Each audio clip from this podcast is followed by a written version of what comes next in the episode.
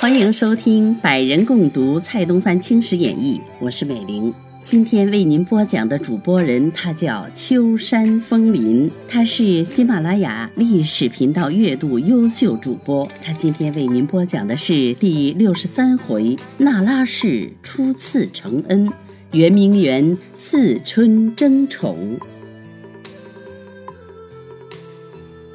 且说咸丰皇帝迭闻捷报，心中欣喜。少年天子运气风流，只因长毛蔓延，风烟未净，不免消肝勤劳。连那后宫的嫔妃都无心招幸。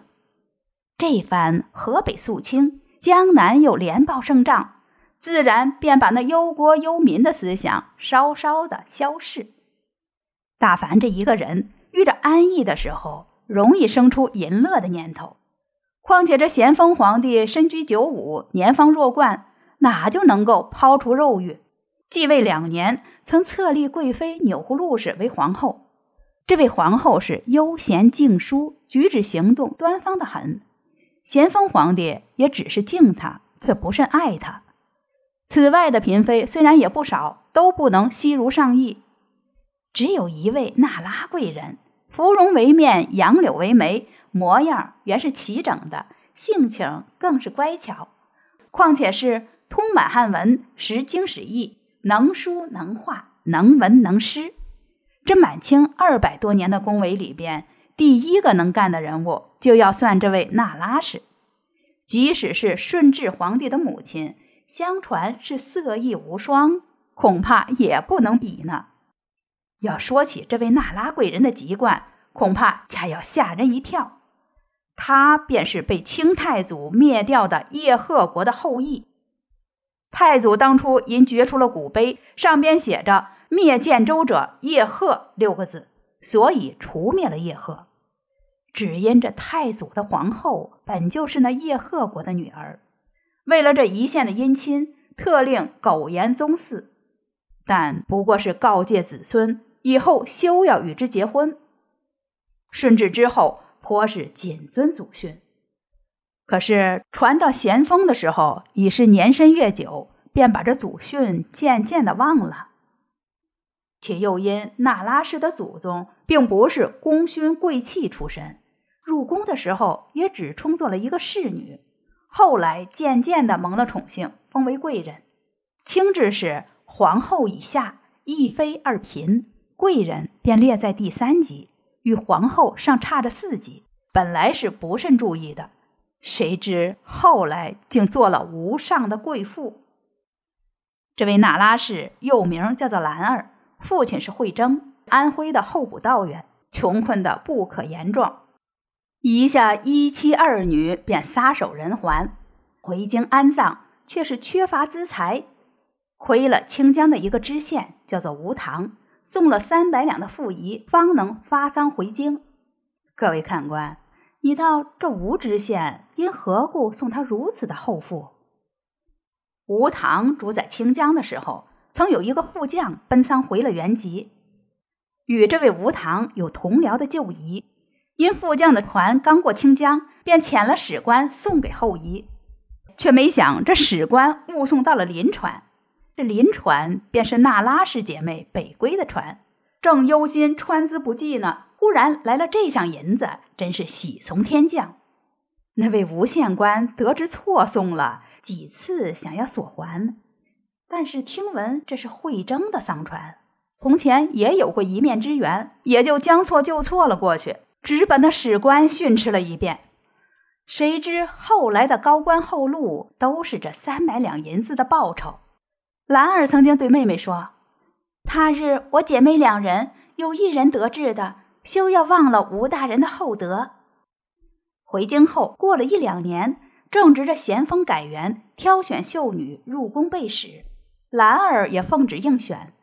此女是秀骨珊珊，别具一种风韵。咸丰帝年少爱花，自然中意，当即便选入宫中服侍金制。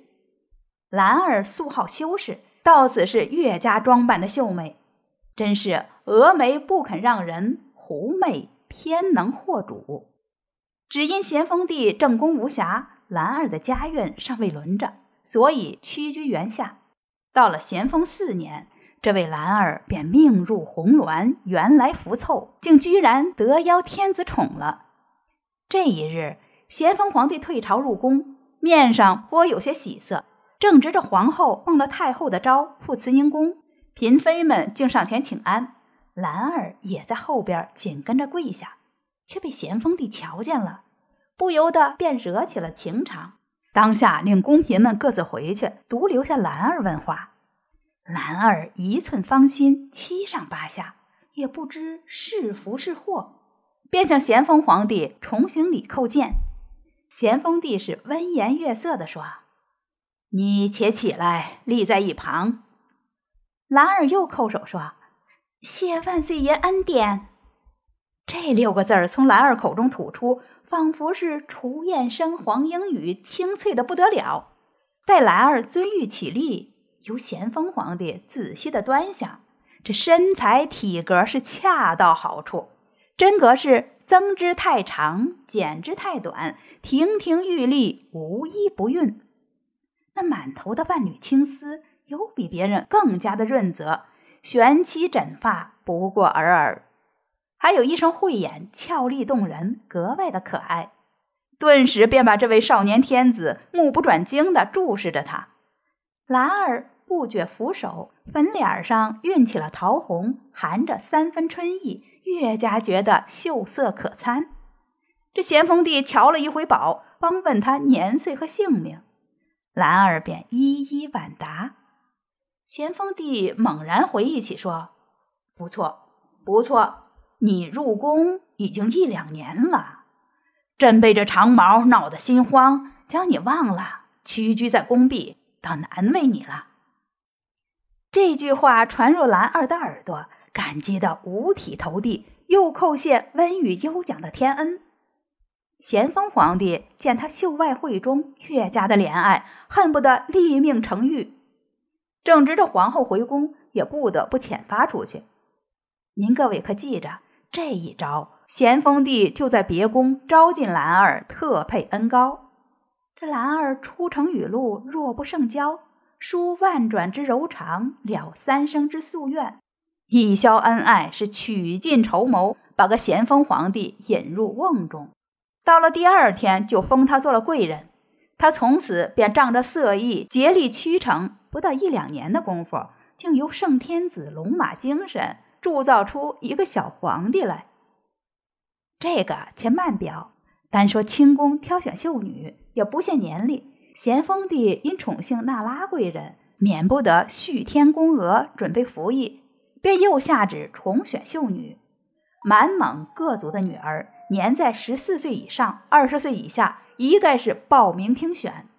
只是有才有势的奇缘不忍心抛儿别女，便贿赂宫中的太监替他瞒住，余下的却不能隐瞒。这一日正是皇上亲视秀女的期限，一般这旗下的女子都与父母哭别，随了太监往坤宁宫门外抬班候驾。自陈至魏，车驾不至。诸女都来自民间，骤然间堵了宫闱的森严，已是心中忐忑。况且站立多时，是饥肠辘辘，未免怨恨起来。嗟叹声是呜咽声杂沓并作，太监便怒喝道：“圣驾将至，汝等倘若再哭泣，触动了天威，恐加鞭责，那时却追悔莫及了。”诸位女子被他这一喝，是越发慌张，站立面无人色。忽有一女排众直前，朗声说。我等离父母绝骨肉入宫听选，同是圣旨难违，家贫莫赎，没奈何到此。就是蒙恩当选，也是幽闭终身，与罪犯囚奴相似。人殊无情，试想父母居遇深恩，无以为报，生离胜于死别，宁不可惨？况且现在东南一带长毛遍地，今日称王，明日称帝，天下事已去了大半儿。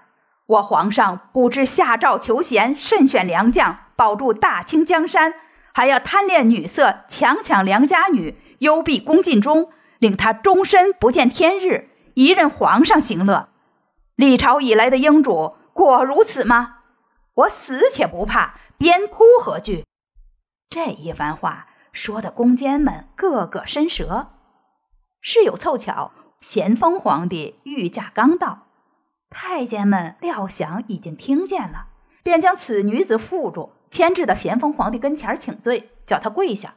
他却偏不跪，仍然抗言说：“奴一个女子，粗枝大义，不比你们龌龊小人，专知逢君之恶。今日特来请死，何贵之有？”咸丰皇帝龙目一看，只见他妆容正色，英气逼人，不仅心下折服，便令太监们解下他的绑绳，温言软语说：“你前番的说话。”朕在途中只听得一半，你再与朕说来。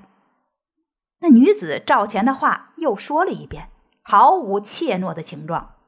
咸丰皇帝说：“你当真不怕死吗？”那女子说：“圣上赐奴死，奴死了千秋万代，或知奴的名字，但不知圣上将自居何等。”说到此句，便要把头撞柱子。咸丰帝忙令太监们拦住，又几口称赞说：“奇女，奇女，朕命宫监送你回家便是。”并招了朱秀女上来，问他们是否愿意入选。朱女皆不敢答应。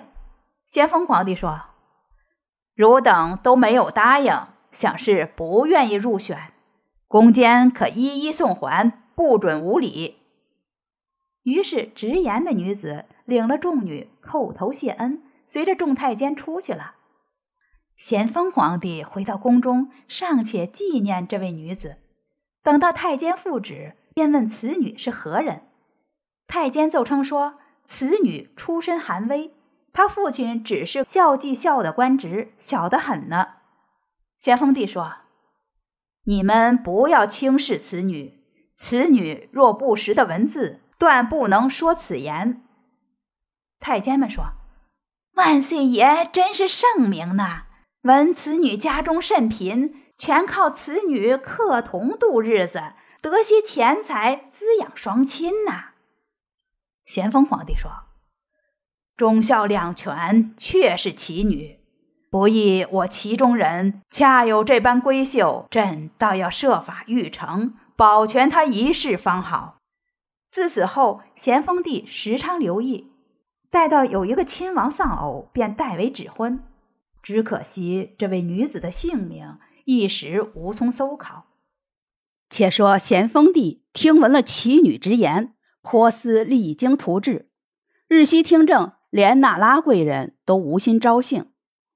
这一日早朝罢，接到兵部侍郎曾国藩奏报：水陆各军合沽九江城，贼坚守不能攻下。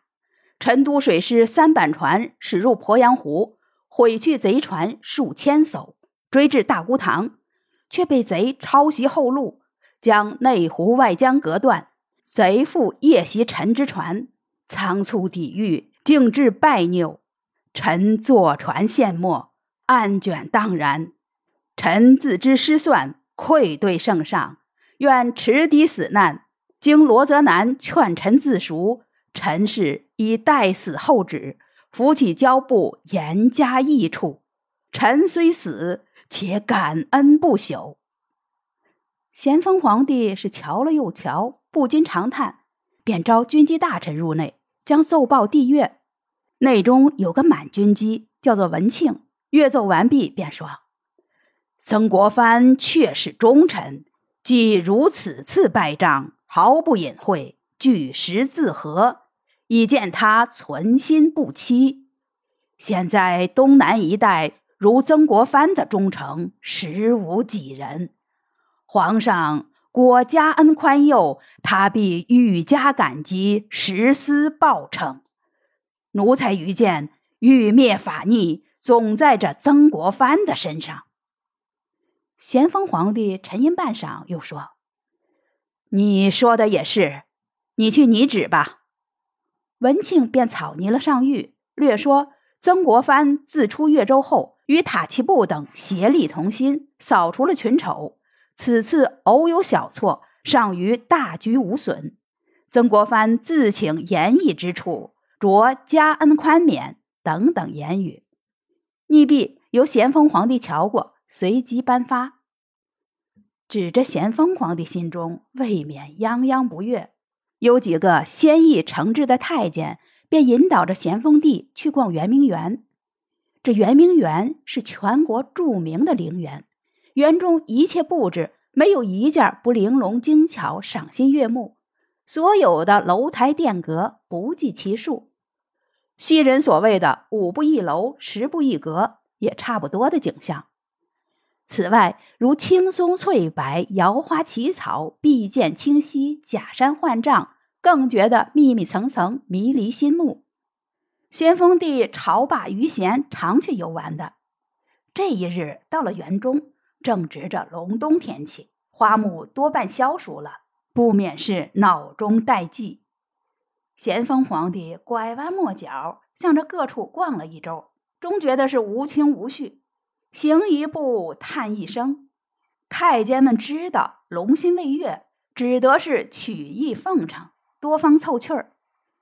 有一个聪明伶俐且狡黠的总管，竟开口奏说：“这园内的花草得邀陈盼，也算是修来的福分。可惜京东凋零，不能四时结春，现应续选名花入园，令它颜色常新，方不负圣公宠眷。”咸丰帝闻言微笑说：“世上没有不凋零的花草。”任它万紫千红，一遇风霜变成憔悴，除非是有美人儿，或者还可以戴的。那总管又说：“本年挑选的秀女，万岁爷圣德如天，叫他们个个回了家。倘若不然，令群女入职园中，岂不是众美必拒啦？”咸丰皇帝说。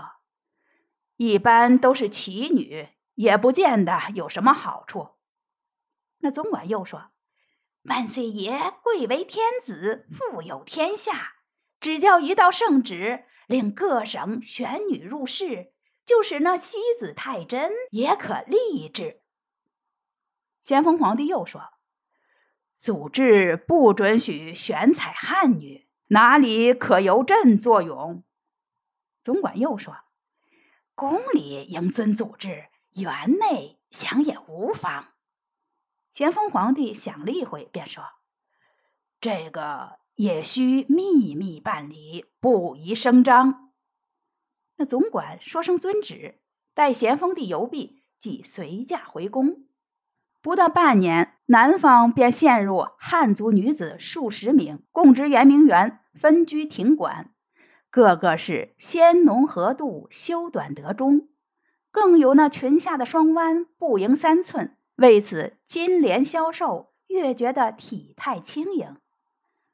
咸丰帝得了这许多美人儿，每日间在园中游赏，巧遇艳阳天气，春色争艳，悦目的是鬓光钗影，扑鼻的是粉玉之芳。酒不醉人人自醉，花不迷人。人自迷，这相国的封王任意姿采，今夕是这个当月，明朝是那个侍寝。内中最得宠幸的，既有四人。咸丰皇帝赐他们芳名，叫做牡丹春、杏花春、武林春和海棠春。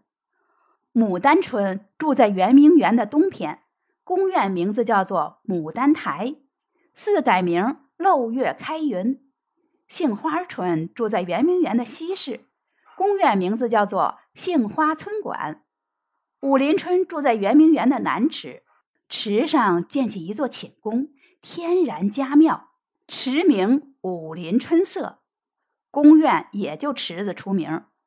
海棠春住在圆明园的北边，宫院恰不是海棠的名号，偏叫做怡银堂。在咸丰帝的意思。乃是将四春佳丽分居四隅，管住那一年的春色，自己做个护花使者。怎奈雨露虽是洪湿，高则总难遍及。